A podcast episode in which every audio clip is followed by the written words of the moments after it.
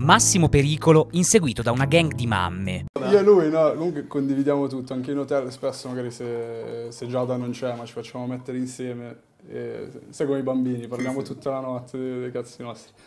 E quella sera abbiamo detto vabbè usciamo, che cazzo ce ne frega, avevamo finito l'arena di Verona, però comunque Verona e, e, la zona soprattutto era piena di gente, anche i pazzi che vanno lì solo a farsi la foto con tutti okay. e, e rimangono fuori, non vedono neanche il concerto.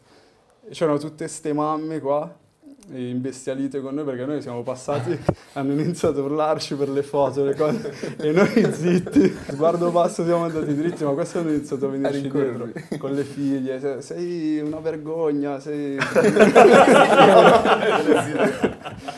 non ho fatto neanche una foto. S, musica e quello che la ispira.